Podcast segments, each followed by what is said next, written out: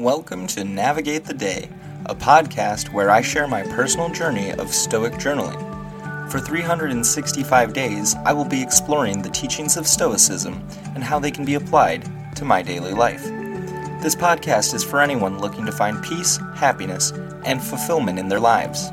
Join me on this journey as I navigate the ups and downs of life and strive to live with purpose and wisdom. Hello, friend, and welcome to Navigate the Day. It is March 15th, 2023. We are in the month of awareness, which falls under the discipline of perception. Today's episode 74. The present is all we possess. I'll go ahead and read the passage now. Were you to live 3,000 years, or even a countless multiple of that, keep in mind that no one ever loses a life other than the one they are living, and no one ever lives a life other than the one they are losing. The longest and the shortest life then amount to the same. For the present moment lasts the same for all and is all anyone possesses. No one can lose either the past or the future, for how can someone be deprived of what's not theirs? Marcus Aurelius, Meditations 2.14. In this passage, Marcus Aurelius is reflecting on the fleeting nature of life and the importance of living in the present moment. He reminds us that no matter how long we live, we only ever have the one life we are currently living, and we can never lose or gain another life. The length of our life is ultimately irre- irrelevant because we all have the same amount of time in the present moment. He points out that we cannot lose the past or the future because they are not something we possess. The past is gone and cannot be changed, and the future is uncertain and has not yet arrived. Therefore, the only thing we truly have is the present moment, and it is up to us to make the most of it. So this leads us to today's journal prompt. What would it be like if I focused entirely on the present moment. Focusing on only the present would be different for sure. So let me give a little context. I spent roughly the last 48 hours dealing with what I'm going to label an existential crisis. Apparently, I have been too wound up. Or something, because I lost it and still haven't fully regained my composure even now. Of course, I didn't spend this time focused on the present moment. I was worried about what was happening next and how my past experiences and actions have led to this present moment, which I routinely try to jump past. For example, I've had a toothache for a couple of days now. I had the opportunity today to handle it, and for better or worse, I kind of did, kind of didn't. I didn't seek professional help because they caused me grief and anxiety. So instead, I got a mouthwash specific for pain and fighting infections. Temporarily, at least, this has solved my issue. It's in no way a permanent fix, but at least I'm no longer in pain. However, I wasted a great deal of my day due to fighting myself on the very notion of seeking medical attention. I hate to admit it, but I felt like a scared kid.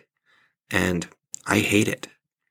I feel weak and disappointed in myself because I can't take care of my basic needs, like health.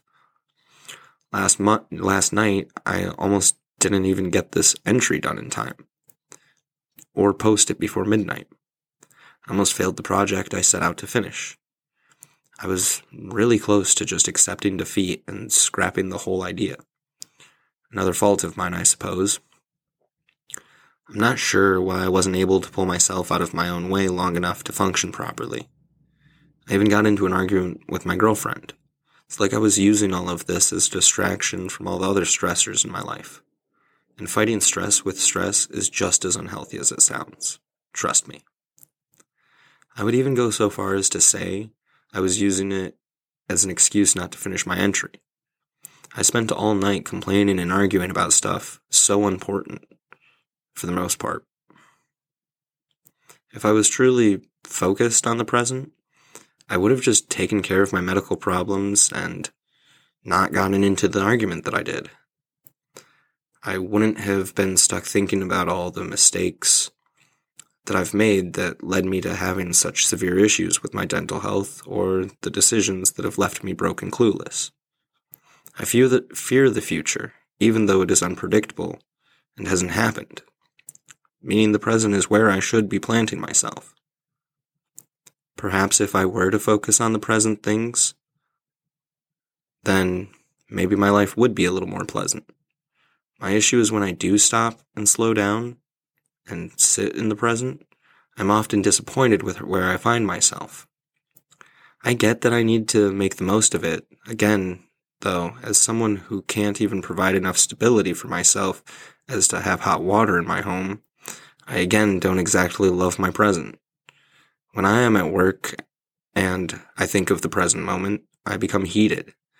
I dislike what I do and feel underappreciated. If I were to only focus on that, then I feel like I'd be miserable. I have to focus on where I want to go and what I want out of life and what I want out of my future. Duh, I can't predict it, but I can take steps that would make a better life just like I can take steps that would lead to an awful one.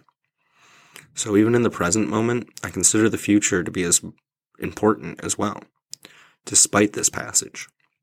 Sure, of course, this also means that I didn't learn anything from yesterday. So, do I actually believe that I need to think about the future, or should I be more focused on the present?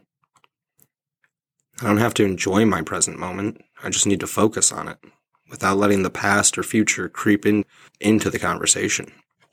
All I can do is make it to the end of today, and if I try to find my neutral more often, things should be a lot smoother from day to day.